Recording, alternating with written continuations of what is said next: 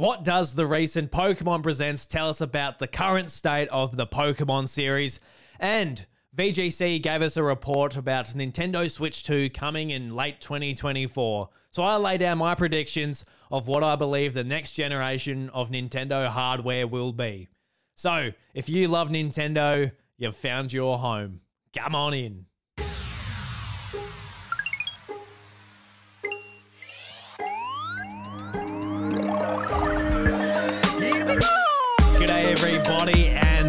Welcome to the House of Mario, the South Australian Nintendo podcast that is backed by a 120 Power Star rating. I'm your host, Drew Agnew, and the doors, episode 252, are open. Hope you're going well. Hope you're having a fantastic day wherever and whenever you're checking out the show. It's great to be back. It was really fun to record the first episode for a couple of months last week. And uh, in that episode, I tried out some brand new things with different camera angles and uh, actually wanting the the background and that to look pretty pretty good on video. So if you haven't already, go to youtube.com slash iDrewby, check that out. And uh, hopefully we won't have some of the technical issues I had last week. Uh, I had a real hard time syncing up the audio. It was um, the audio drift was pretty insane. So this episode is a little bit late. I've been sort of troubleshooting some ideas to try and make that work. So if you're seeing this or you're hearing this, that means it worked. Thumbs up for Drew. So thank God for that. But over the last week as well, I've really sort of appreciated some really kind messages from some of you guys just about what I talked about last week. You know, very personal, very sort of, um, you know, yeah, very personal um, topic that I talked about last week. So thank you very much for the very kind messages and um, just uh, messages that you're happy that I'm back because I'm happy that I'm back. It's uh, a lot of fun. And uh, speaking of um, just happy that I'm back, that uh, we actually got three brand new Apple podcast reviews last week. Goodness gracious, we usually get maybe one a month if we're lucky. Hell, maybe one a quarter if we're lucky. But three in one week, that is absolutely awesome. Thank you very much to everybody that's left an Apple podcast review. Remember, you can do the same. You can go to your Apple Podcast app or Spotify, leave a five star review. Really helps out the show. But we'll read these reviews throughout the episode. We'll start off with Nika Edwards. And their review reads Great podcast, five stars. Kia ora, mate. My brother recommended I give you a listen late last year. We grew up in a Nintendo household, and being from New Zealand, uh, seems that once the Xbox 360 PS3 generation, there's been a lack of fandom across the ditch for Nintendo games. This is a super awesome podcast, feels very personal, and a must listen if you're an if you're a fan of Nintendo games. Welcome back. Great to hear your voice once again after the break. So, Nick, thank you very much for your review. I really appreciate it. It's really awesome to hear that um, there's some of you guys in New Zealand that are listening to me, and uh, really appreciate that. You guys are like our, you know, our brothers over there. So, thank you very much. And uh, a big shout out to your brother who recommended the show. That is awesome. Thank you very much. I really appreciate that. And anybody out there who wants to help, uh, you know, support the show, that is the best way you can show support. Is just being like, hey, you might like this show if you like Nintendo or you like this particular form of content. So big shout out to your brother, Nick. I really appreciate it. So I'll, I'll continue to read out some of the Apple Podcast reviews as we go out through the out the episode. But I want to jump into the Pokemon Presents.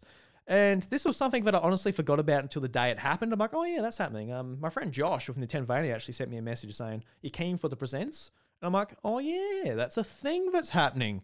Um, because honestly, I was not keen for the presents. The one that happened earlier in the year was like was one of the biggest letdowns I've ever watched when it comes to like these online presentations from video game companies.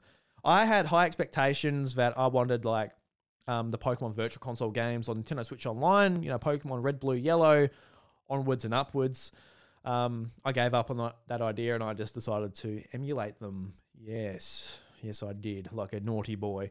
But um, I don't know, they're not giving us an option to pay for them, so here we are.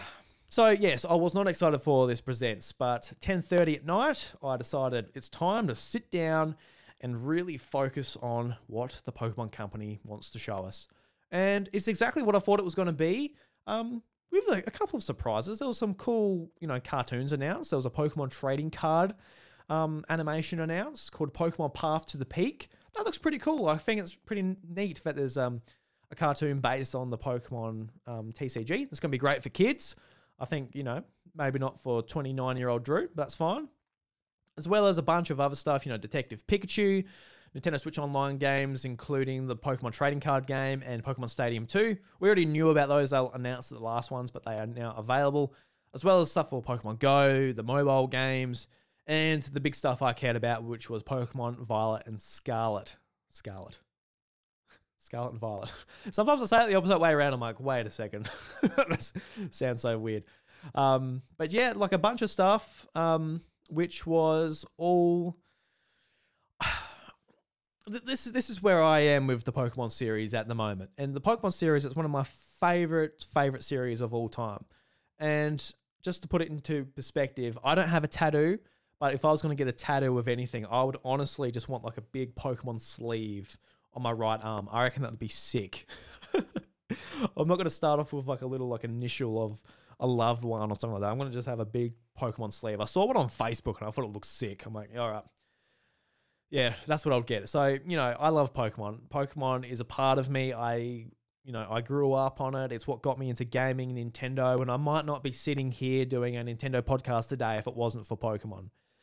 But over the last few years, especially since it's gone 3D, the Pokemon series has just gone downhill because of production sort of limits when it comes to making 3D games. They can't crank out the games like they once did with sprites um, you know, it's much more resource intensive, but they do not sort of want to slow down the production and do a a game every two years. It is a game every year for the most part.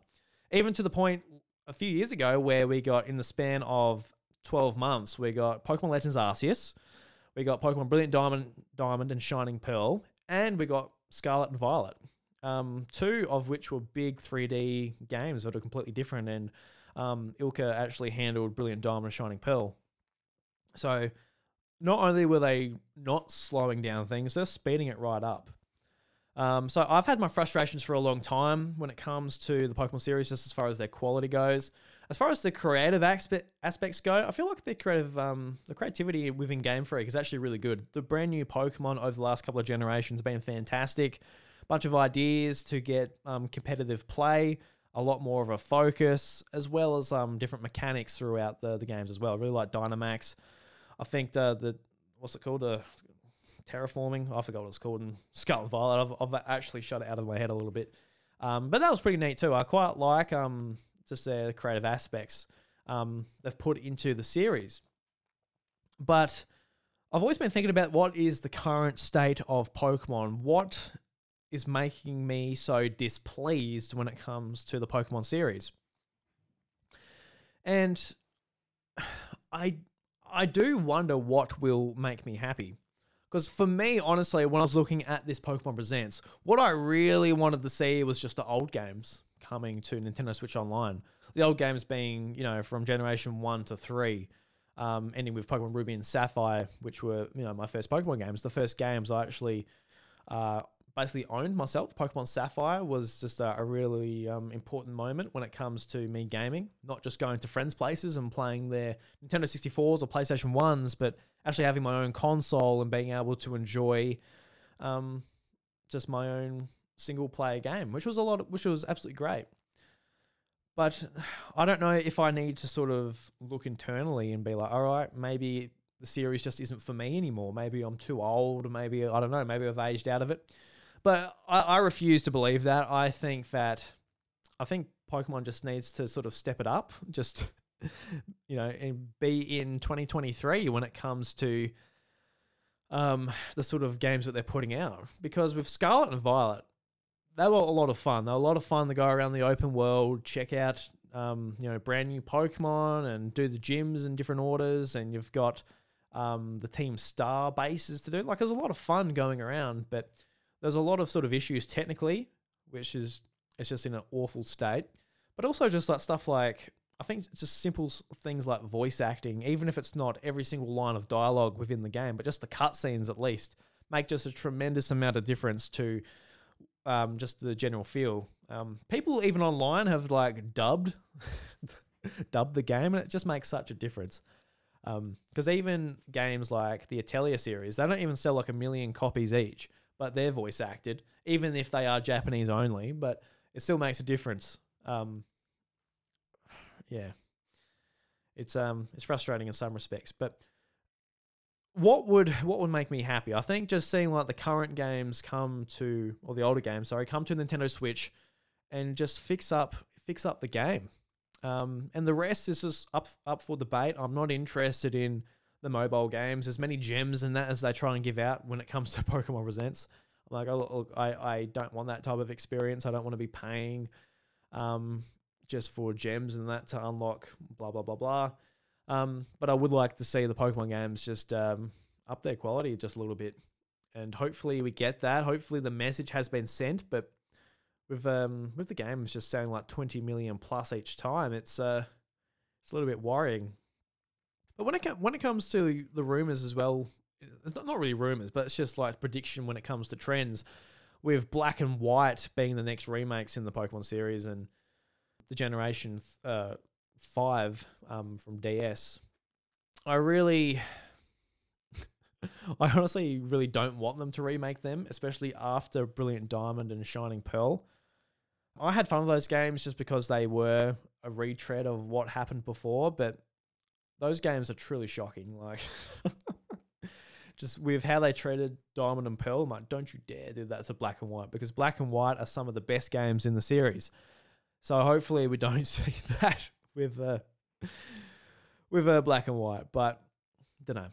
I'm um in a weird place when it comes to Pokemon. I'm I'm hopeful. I'm keen to see the old stuff, but when it comes to the new stuff, it's really not doing too much for me. So hopefully we see uh, see some improvements uh, going forward. Maybe with the DLC, who knows? Let's be optimistic, Drew. Let's uh, let's assume there's going to be a big patch that's going to be like, oh, this fixes fixes quite a lot of things, and we can play the game and not think about, I don't know, the world imploding when when you're in a battle scene. Um, so yeah, that's how I feel about the the DLC. But um, I don't know if I'll if I'll pick it up straight away. It's coming out September thirteenth with um the first the first bit, the masked I don't know, the masked man, I don't know what it's called off the top of my head. I don't I don't particularly care. but uh hopefully hopefully it's good. Hopefully it's good. So that's the Pokemon discussion, the Pokemon presents. That's how I feel. Yeah, they, they got a bit to prove. Until then, who cares? Um, but before we move on, let's jump into some housekeeping. Uh, like you just to check out youtube.com slash Ruby. Like I talked before, putting a lot more effort into the videos, doing multiple angles for the cameras, all of that stuff. And we do have brand new sleepover episodes of the House of Mario. So this is a brand new sort of sub-series I've introduced within the podcast where I introduce uh, brand new guests to the show. Last week I had Seth Sturgill, which was absolutely fantastic. I had a three hour discussion about The Legend of Zelda, as well as a bunch of other things, Kid Icarus, and um, just generally hanged out. It was great to catch up with Seth. He's one of my favorite people of all time. I love him so much. And we had a great discussion for hours and hours, even after we stopped recording. So if you want a um, great conversation, go and check out that episode with Seth. And um, just today, actually, at the time of recording, a brand new episode with none other than the House of Mario's ex co host, Bryce DeWitt, is up right now. It's a Legend of Zelda Tears of the Kingdom spoiler cast. And um, the first 27 minutes are actually spoiler free, and we talk about just where Bryce has been over the last, last few months. Um, but that was a lot of fun. It was great the podcast with Bryce again, and we got really nitty and gritty into the Legend of Zelda. So if you finished the game, if you've rolled credits, if you've beaten the last boss, go and check that podcast out. It was a lot of fun. On uh, youtube.com, there's actually uh, clips of the House tomorrow. We're introducing clips to youtube.com slash iDrewby. Go and check out the clips. If you don't want to sit through the whole show, there will be clips there for you to check out. Um, but apart from that, just follow us on uh, podcast services, YouTube, Spotify. Give us a five stars, and I'll read them out on the show. Just like this one from Compy. So Compy says, "The one Nintendo pod to rule them all," and he left five stars. So the review reads Here it is, you found it. If you're looking for a comprehensive Nintendo podcast and a bit of general gaming also, you've come to find the right place. Drew leads the pod with a clear passion for Nintendo and puts his heart into everything that he covers. Do yourself a favor and give it a listen. You will not be disappointed. So, hope you're not disappointed, but Compy, thank you very much. Very much appreciate the review and the kind words.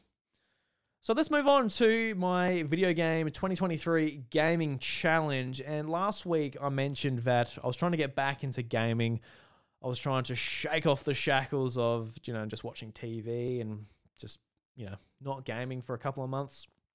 So I wanted to do that with a couple of shorter games that I played actually both on Xbox Game Pass through my Asus ROG Ally, which is a lot of fun in handheld mode.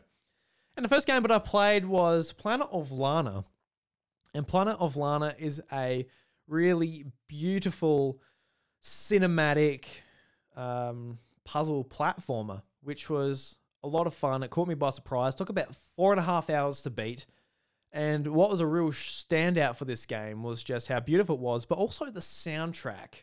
And the soundtrack was just jaw droppingly beautiful as I'm listening through on headphones and playing through the game and just taking in all of the atmosphere that the game offers.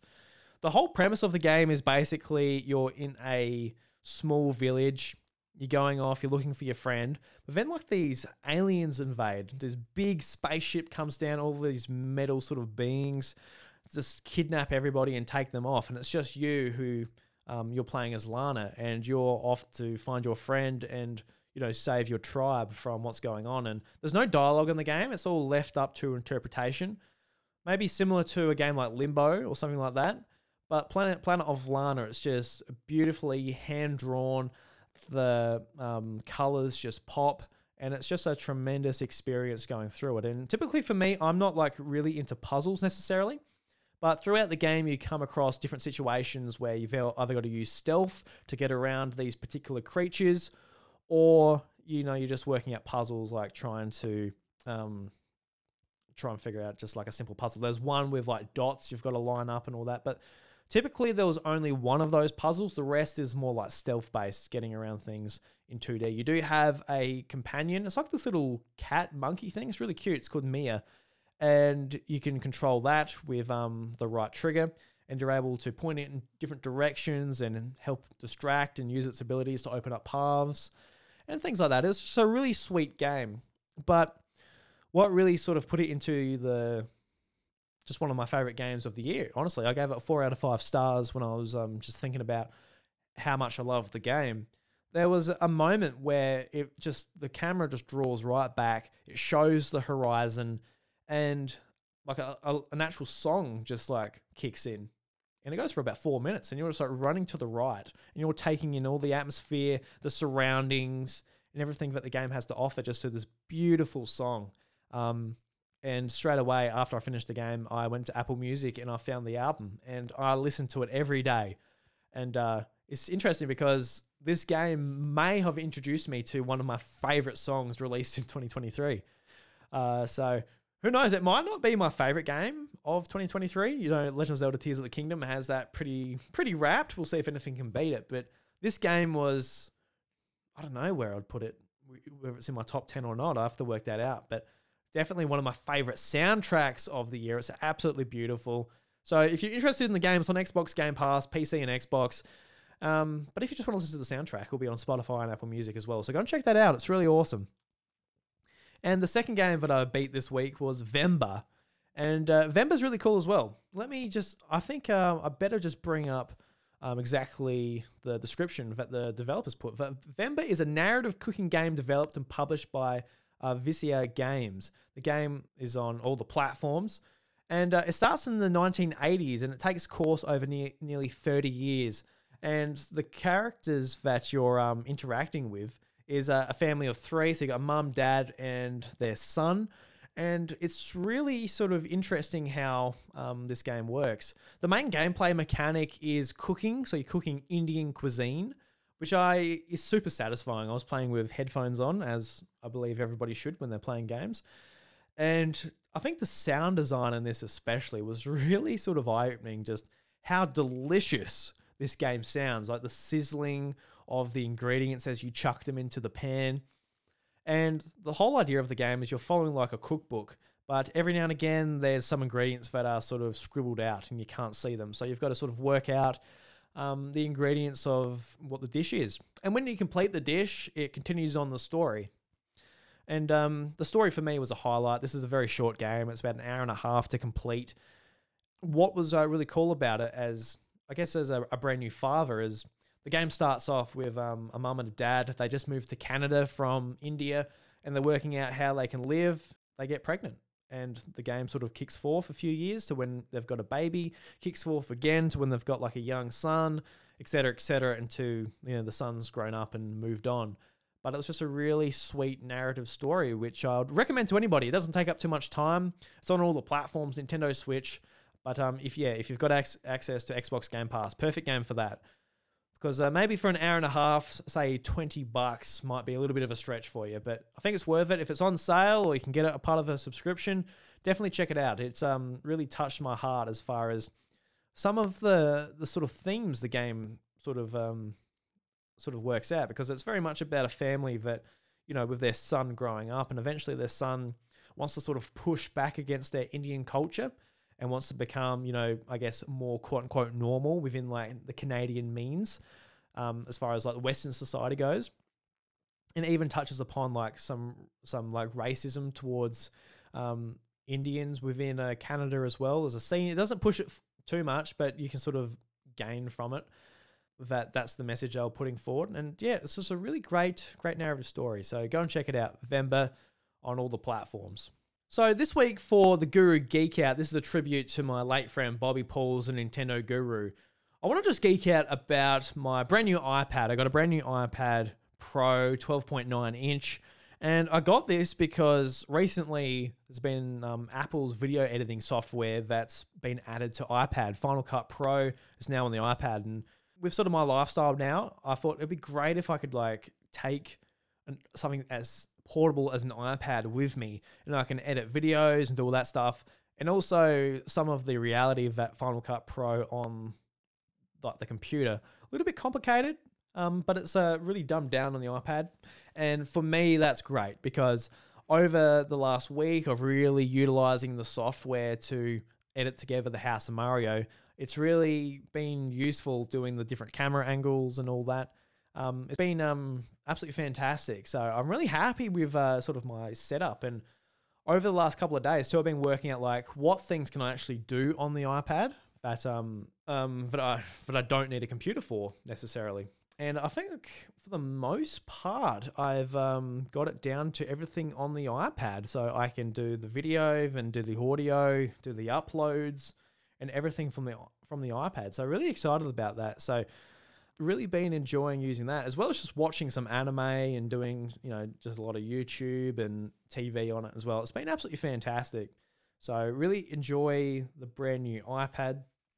And um, as far as a shout out goes as well, I want to give a shout out to my friend Lockleth from Carpool Gaming and also has her own YouTube channel um, just called Lockleth and the other day, I was sitting down doing some planning, doing some stuff for the podcast. And I thought I'll chuck up just a, a nice, relaxed stream. And Lockleth was streaming Animal Crossing at the time. And um, it was just really nice, just having a nice, relaxed sort of stream up in the background. And typically for me, I don't really do that, but um, she just happened to be live when I was on YouTube at the time and she does an absolutely fantastic job over on her YouTube channel. I believe she, she's hit over a thousand subscribers, so huge congratulations to Lockleth. Absolutely deserved. And um, her presence on the Nintendo Drive um, Nintendo podcast at Carpool Gaming as well is absolutely fantastic. I love how she sort of evens out Seth and Sean in some ways. So yeah, definitely go over to go and check her out on uh, the Nintendo Drive as well as uh, her YouTube channel, Lockleth. So very cool. Let's jump into Reggie's Rec Room, and this is where I want to put down some predictions for the next Nintendo system. And we've had a question from Lemonade, and he asked, with rumors starting to happen again about the next system, what do you want to see from a, a Switch successor? Uh, just the same thing, but more powerful, or something different? And this is a hard question to ask because, like, really, what I really want is something that is improved from Nintendo Switch, but I think there's something lost if Nintendo doesn't put forward a brand new idea that um, you know changes gaming even a little bit. With Switch, it very much was like, look, it's a, a system that can swap from the TV to a handheld. You can take it with you, But it wasn't just that, it was what they did with the Joy Cons, how you could use motion controls, how you could take them off. You could do two player gaming wherever you want to play it. There's a lot of sort of changes that just the Joy Cons brought them in themselves. So, like, yes, I really want to see a brand new Switch that's a portable, but also I think there's some ideas they could implement as well that could really bring some brand new gameplay possibilities that the Switch couldn't bring. Because for the most part, if they do just an update, I think it might be a little bit. I think a lot of people are sort of happy with the Nintendo Switch when it comes to families and young kids, and maybe parents that aren't really engaged in gaming. Um, but when it comes to like you and I, who are sitting here listening to a Nintendo show, I think it's gonna be gonna be a pretty easy upgrade. I'm like, yes, I'm very much ready. I've been talking about this for a little while, keen to see what it's all about. Oh man, I can't wait for it. But yeah, for me, yeah, definitely want um, a kick up when it comes to the technical aspect of it. But I wouldn't count Nintendo out for putting in something that will enhance gaming or maybe just a gimmick that'll be forgotten about after the last year. Because it's easy to forget, like with the HD rumble and the Joy Cons and the um the AR sensor in the bottom of the left Joy Con. There's a bunch of technology in the Switch that just doesn't get used, but you are paying for when you buy one. And you buy, and you buy those Joy Cons for $120 each, which is uh, a little bit uh, ridiculous. But um, the last week we've had a pretty, I guess, um, reliable source when it comes to VGC, when it comes to their rumors. And there's nothing too outrageous here, um, but we will just go through the first half of the article to um, get some of the information. So the article from VGC reads According to multiple people with knowledge of Nintendo's next generation console plans, the company is likely to release a new hardware um, during the second half of 2024 to ensure that it has ample stock available on day one to avoid the kind of shortages seen with PlayStation 5 and the Xbox Series XS.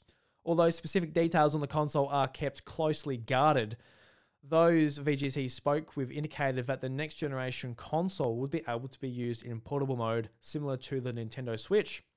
Two sources VGC spoke to suggested that the console could launch with an LCD screen instead of the more premium OLED in order to bring down costs, especially considering the increased storage needed for higher fidelity games.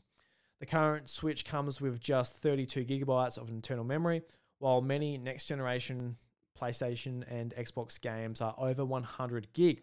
It is likely that the predecessor to the uh, Nintendo console will also accept physical games via the cartridge slot, uh, the sources said. Other details such as backwards uh, compatibility support for Switch games, physical and digital, remain unclear. Nintendo has said it wants to convert as many of Nintendo Switch's uh, 100 million user base as possible to its next system, although some third party publishers are said to have expressed concern that legacy support for Switch games could ne- negatively affect sales of next generation games. So end it there. It's um it's kind of uh, fascinating just the whole aspect of going back to an LCD screen. That's something I'm really going to be disappointed with if I don't have an OLED option. And it's, it's, it's sort of interesting. It's like kind of like you know with the whole thing of like having an upgrade to a Switch, a brand new portable system. Like imagine if like an iPad did that, where like the screen just got worse in like the same model as you're going forward. It's, it's kind of frustrating and if it does have backwards compatibility, like playing Switch games is going to look a lot worse going to an LCD screen. So frustrating. I hope that's not a thing. Um, even when it comes to like more internal memory, like the internal memory for like 32 gig in the Switch, that is not expensive when it comes to make, making some of these ch- um, just changes when it comes to doing a cheaper screen. I would love to see an option for two, but I think it's smart for Nintendo to actually keep it limited just to one SKU, make it super simple, because that's what made the Switch so appealing in the first place. It's just it was really simple. The idea was pretty basic, and you, you can't make a mistake with getting a a model with barely any storage or something like that. So that's that's the report from VGC. So personally, for me, I reckon that it's I, I think it's um I've always sort of suggested that I think it is going to come out um, at the end of 2024. And um, some people suggest that it might come in March, similar to what the Nintendo Switch did. But I believe Nintendo's in such a completely different situation as they were when the Wii U was the current console. Uh, the Wii U was discontinued over the Christmas break. They did not have Wii U's um, in circulation for months before the Switch came out. So the Switch was just like, all right, you know, they ripped the band aid off, they took the Wii U out of production, and with Switch, they needed to get it out whenever they could. And um, after the Christmas break, it seemed a little bit strange, but that's when they could have enough to supply demand and have the games ready as well.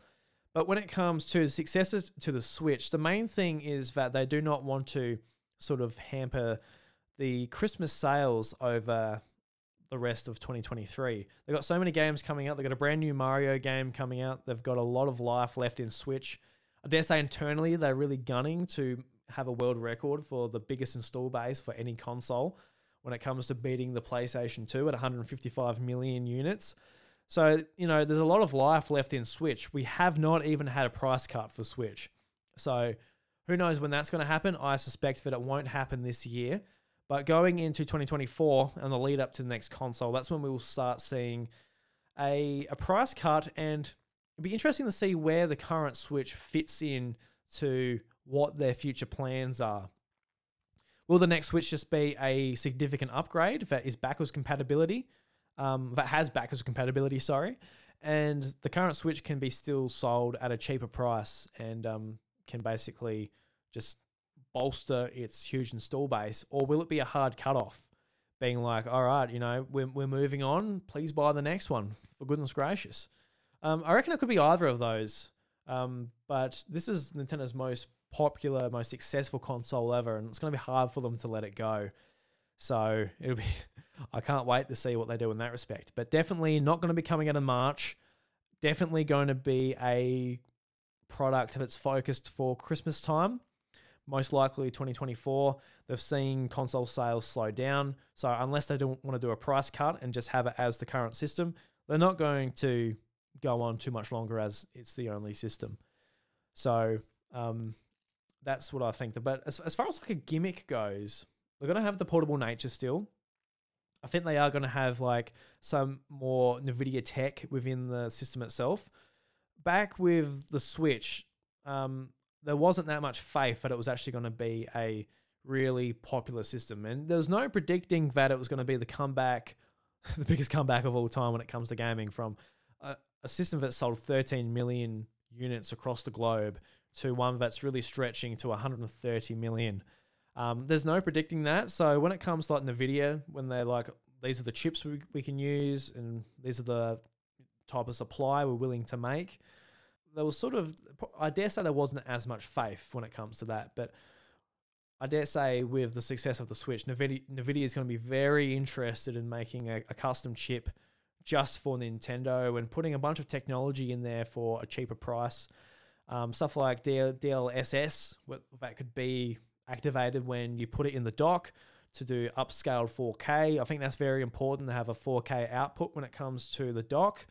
When it comes to the actual unit itself, I don't think it's going to be anything over 720p. And honestly, after playing the Asus ROG Ally, that's at 1080p, there really isn't that big a need for 1080. You can notice it, but it's not that big a uh, that big a jump, especially for the lack of battery life that we'll be seeing when just the the bump in resolution, because it is like double the resolution, like, but it isn't that noticeable when it actually comes to the screen itself. But when it comes to an actual gimmick, I don't know what they can do. I think I'd like to see just an improved version of the Joy Cons. I think it's in some ways I'd love just to see a unit that's like a Switch Lite, which is just a handheld. It's all together. It doesn't feel like wonky when, um, like, you know, for example, when the Joy Cons go on, there's a bit of wiggle room there.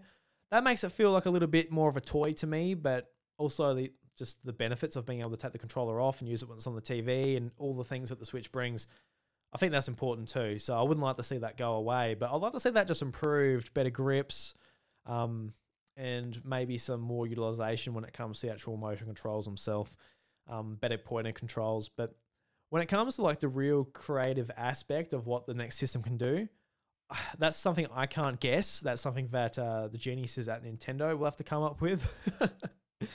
um, but I believe that it won't just be just a real straightforward whatever upgrade.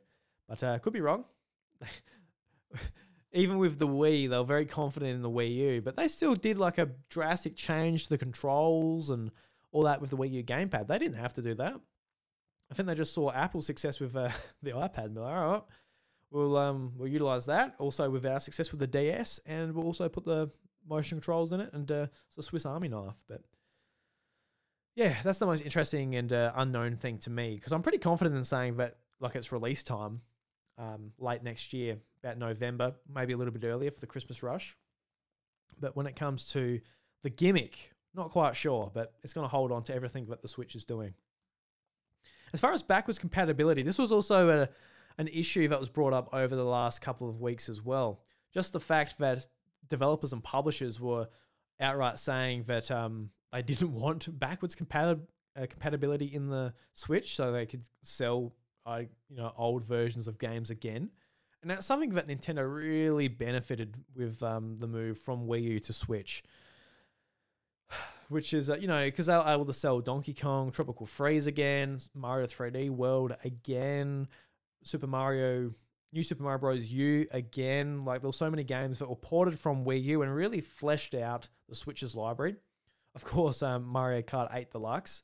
So it, it kind of, in some ways, it sort of goes against their interest to do backwards compatibility, but they really need to include it. I feel like if they want people to happily move over and move over quickly um, to the next system and continue to sell games at the clip that they're selling on Switch, it'd be really important to have backwards compatibility. Like with my with my library on Nintendo Switch, I got like over 300 games, and the whole thing of them just being locked to the Switch. Even for me, as like a hardcore Nintendo fan, it's going to be hard to sort of like justify moving to another system when I've got so many games on the Switch and there's no point moving over. So it is um an interesting thing, but I hope that Nintendo does make the right decision and have backwards compatibility. Because we've seen with Red Dead Redemption from Rockstar and 2K Games, they're just releasing um, Red Dead Redemption, the original game, on Switch and PlayStation 4. And while it's not a big deal for Nintendo users because we have never had Red Dead Redemption on a Nintendo platform before, it is a weird thing for the PlayStation side of things because people who own the PlayStation 3 version um, have no backwards compatibility with the PlayStation 3 on PlayStation 4 or 5. Um, but on the Xbox side of things, you do have access to Red Dead Redemption on Xbox 360, upscaled to 4K, and um, with a bunch of niceties added on Xbox Series X. but on the PlayStation side of things, you got to buy it again for 50 bucks USD, um, which is really really sort of strange, and it kind of sucks for the PlayStation audience, and um, just the fact that they're sort of charging that much as well.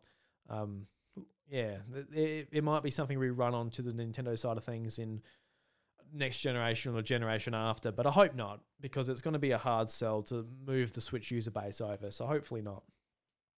And I'm I'm going to say that we are going to have an o- o- OLED screen, OLED screen. I don't, don't know why I'm saying it like OLED. Maybe because I say LCD, but I was going to say OLED.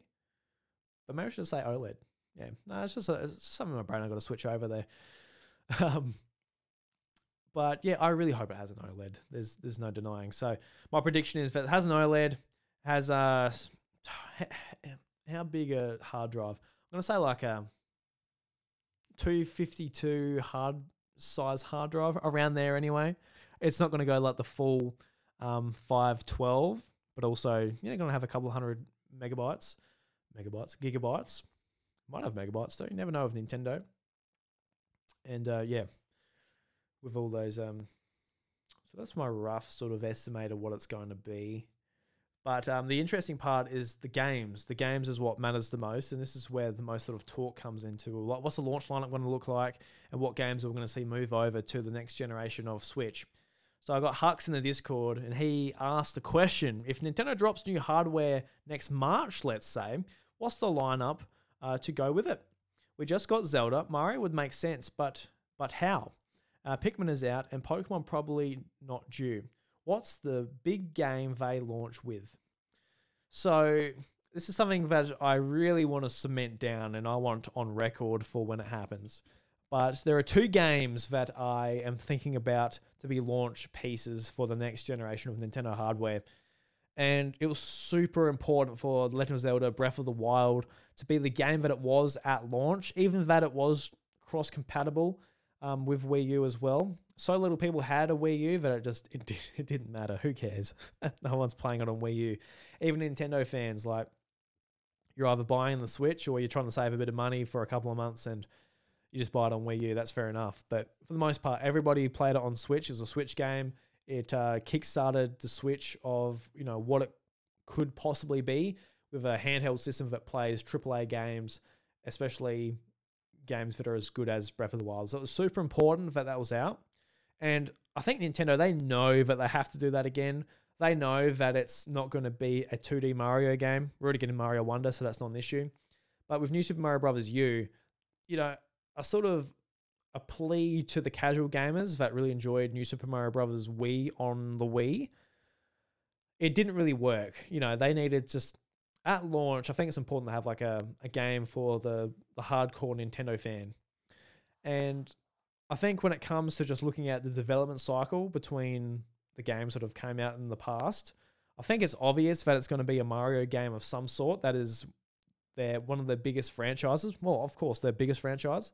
And Zelda's nowhere near due. There's there's definitely not going to be a brand new Mario game unless they turn around one in a bit over a year. So good luck with that. Um, if you want to do a sequel to Tears of the Kingdom within a year, do a Majora's Mask. Why not for the next Switch? But I think I think the main game will be a Mario game, and it's between a brand new 3D Mario game or Mario Kart. And it could be either of those. I think Mario Kart would be a super interesting option having at launch. It's the biggest game Nintendo's got. It's the biggest selling game on Switch. So just the, the sheer amount of people interested in that game is just the biggest. And when it comes to having a Switch, I feel like it's really hard to imagine someone having a Switch without Mario Kart. It's uh, just the perfect game for people to come over and play. It's fun to play by yourself. There's online. There's a bunch of stuff to it. So I think that's um that that game is it's likely, especially within the first year as well. And then there's the 3D Mario. We haven't seen 3D Mario since Mario Odyssey 2017. It's been a long time. Usually we see 3D Mario games within like three years of one another, and this um this game has basically doubled the um development time. That is with COVID and a bunch of stuff as well, so you can't really compare it apples to apples. But it's been a long time since a, a Mario game, and it's hard to believe that maybe 3D Mario takes longer than Tears of the Kingdom to come out. But with Tears of the Kingdom, I guess it was a sequel and a 3D Mario game. They might have really gone back to the drawing board and worked out some new mechanics and all that as well. So for what I believe, I believe that it's going to be a brand new 3D Mario game, and a Mario Kart will come later in the year. We're sort of seeing what the Mario Kart team has in store when it comes to um, just their development cycle with the DLC. The DLC is sort of you know it's going to be ending this year. I think oh we've got one more one more pack to go with pack six. So there's going to be a bit of time between then and the end of next year. So it's a pretty good time for a brand new Mario Kart to come out. And the sooner you get a brand new Mario Kart, the sooner you know people are going to be jumping on just for Mario Kart because that is their biggest system seller. So the sooner you can get that out, just the more the more units you be able to sell of that game. Because um, with Mario Kart 8 Deluxe, it came out in May, and that was really great because it's had so long on the market when it comes to the life cycle of the Switch. You wouldn't want to leave Mario Kart to the second year or the third year. That just makes no sense. You want to get it out as soon as possible. So I could see either of those games coming out um, for the launch. And yeah, I don't know which one they would hold. Like, I feel like they have both like approaching the end of development, like around the time the Switch would, or the Switch Two would be coming out. So I really don't know what it would be. Which one they would say, look, let's put it out now, or this is the one we want to put out for the, anticipation, like going into the launch window. Maybe I will go Mario Kart. I feel I'm I'm really confident in both, but Mario, you know, Mario Kart at launch would just be just like a massive killer app. Like it would be absolutely tremendous.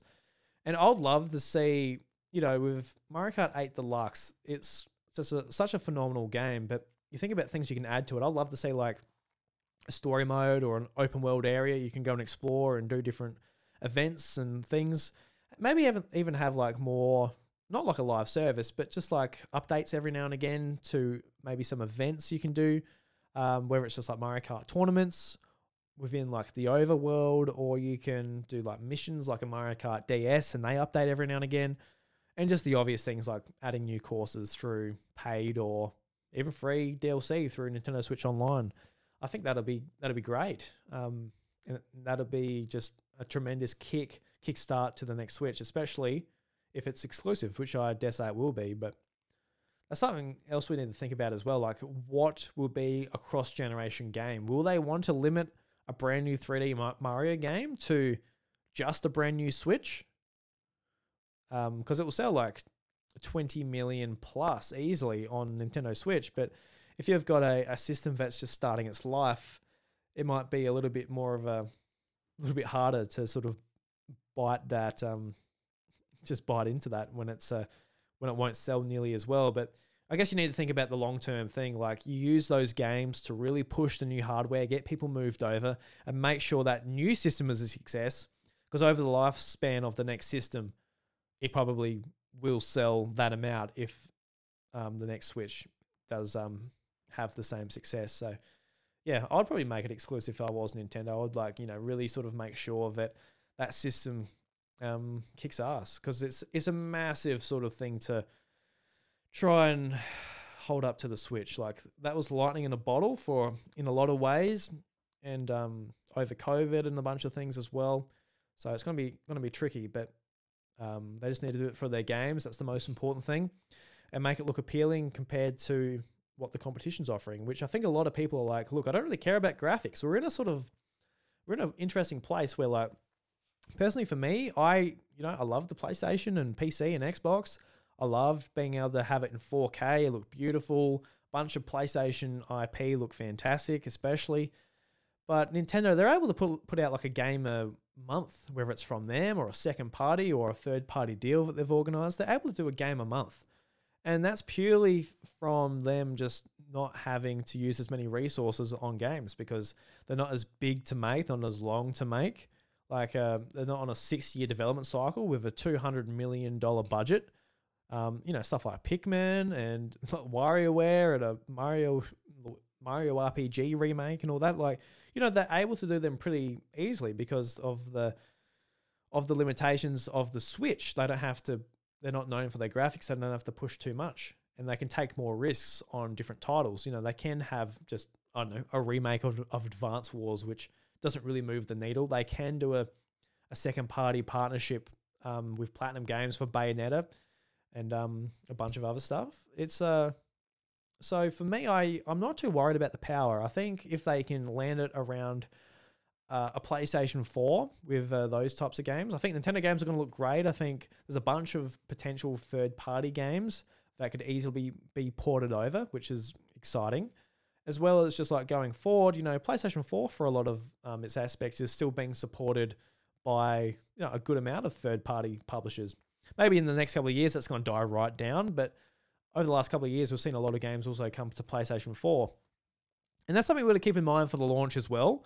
When it came to the launch of the Switch, a lot of publishers just sort of thought to themselves, well, not even to themselves, I dare say they said it straight to Nintendo's face and everybody else that they talk to, just like, look, we don't see this being a thing. Handheld gaming is dead. Your sort of success of the Wii U was not adequate enough. We do not want to waste money porting games to this very unique part of piece of hardware. And they've been proven wrong over the years. A bunch of third party games have eventually come to Switch, even to the point where, like, you know, we're now finally getting Red Dead Redemption and the Batman games and a bunch of stuff that didn't make it even over earlier. So I think with launch, we're going to see like a lot of games that third party publishers have really been itching to get over to the Switch, but just the Switch, you know, just technically couldn't handle it. Stuff like Elden Ring, you know, that that runs on lower NPCs, uh, NPCs, um, on PCs as well as PlayStation 4 and Xbox One. And, uh, you know, the, the um, Star Wars Jedi Survivor, um, that's being ported to PlayStation 4 and Xbox One, I assume, but I just heard PlayStation 4. Um, a really strange sort of um, move to port that game back to older generation games or uh, consoles, and it makes me wonder. Like, it's like, look, fair enough. I know that there's a lot of PlayStation 4s out of there, but a lot of the, the hardcore PlayStation audience is on PlayStation 5. So when you think about like doing it the PlayStation 4, like how many people is, is that going to open up? But my sort of theory is that they're also doing that version to port it back, and then it can also be available on next generation Nintendo hardware that runs at a similar spec. And um, who knows? Maybe the next generation Switch will actually keep the PlayStation 4 um, alive in some ways because it may as well be in PlayStation 4 if it's also on Switch 2.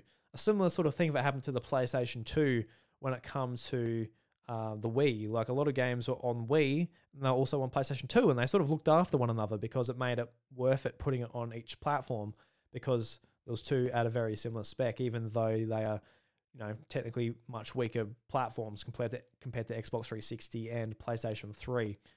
So, sort of a lot to think about there. I think it's going to be a great launch lineup from Nintendo. I think they've had a bit of time to at least get something within the Mario series organized and hopefully they've got a nice roadmap.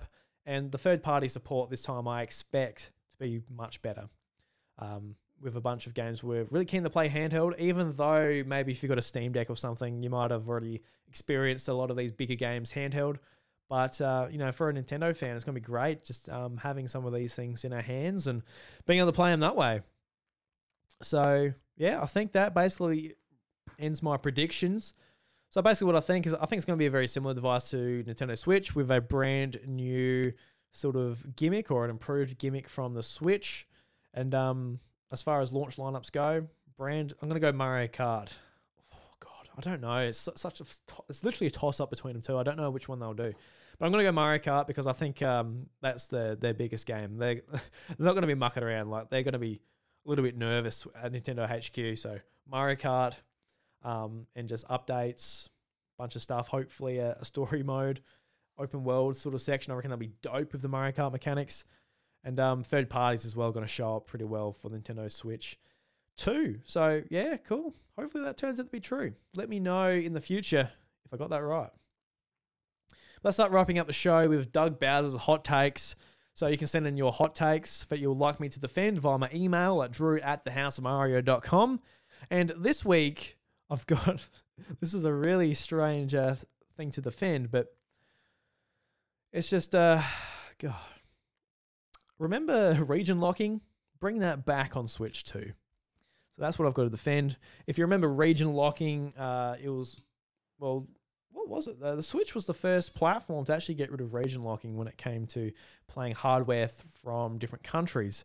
So if you wanted to import on your say Nintendo Wii, GameCube, even DSi, which introduced region locking, 3DS, you couldn't. You had to play games just from your region. And uh, it was great that they actually got rid of that on Switch. But um, now I'm here to really defend region locking, why I want it back on the next platform. So, right, let's defend region locking. Do you remember region locking? Remember when you were playing your Nintendo Wii or 3DS and you wanted to import that cool Weeb game from Japan?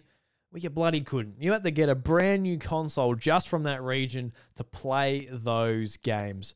And I say, bring it back. We've got too much flexibility when it comes to games on Nintendo Switch. I can play games from the US, Europe, Japan, even Uruguay. I don't know. I can play it from any country I want, but I don't know. There's a part of me that just wants that to all disappear when it comes to the next generation of Nintendo Switch.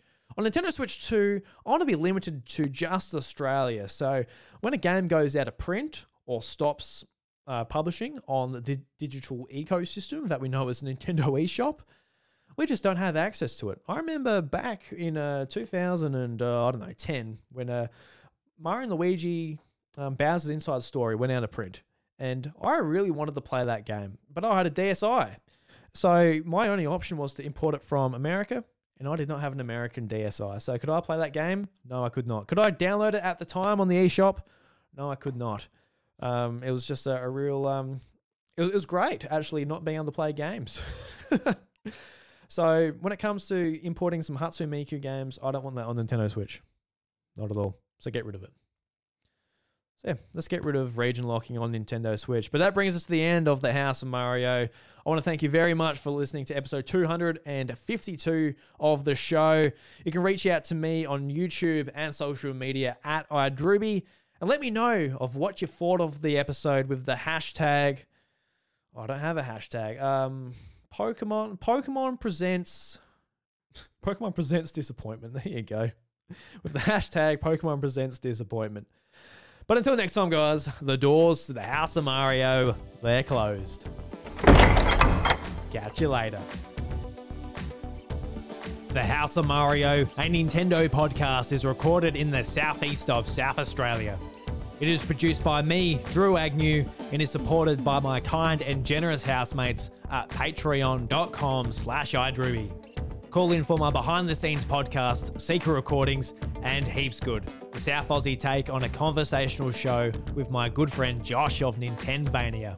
A huge shout out to the legends who support me at the iDrewby Patreon mega feed tier or higher on Patreon, including Brendan Myers, Oliver Chaston, Samuel Hay, DJ, and Lemonade.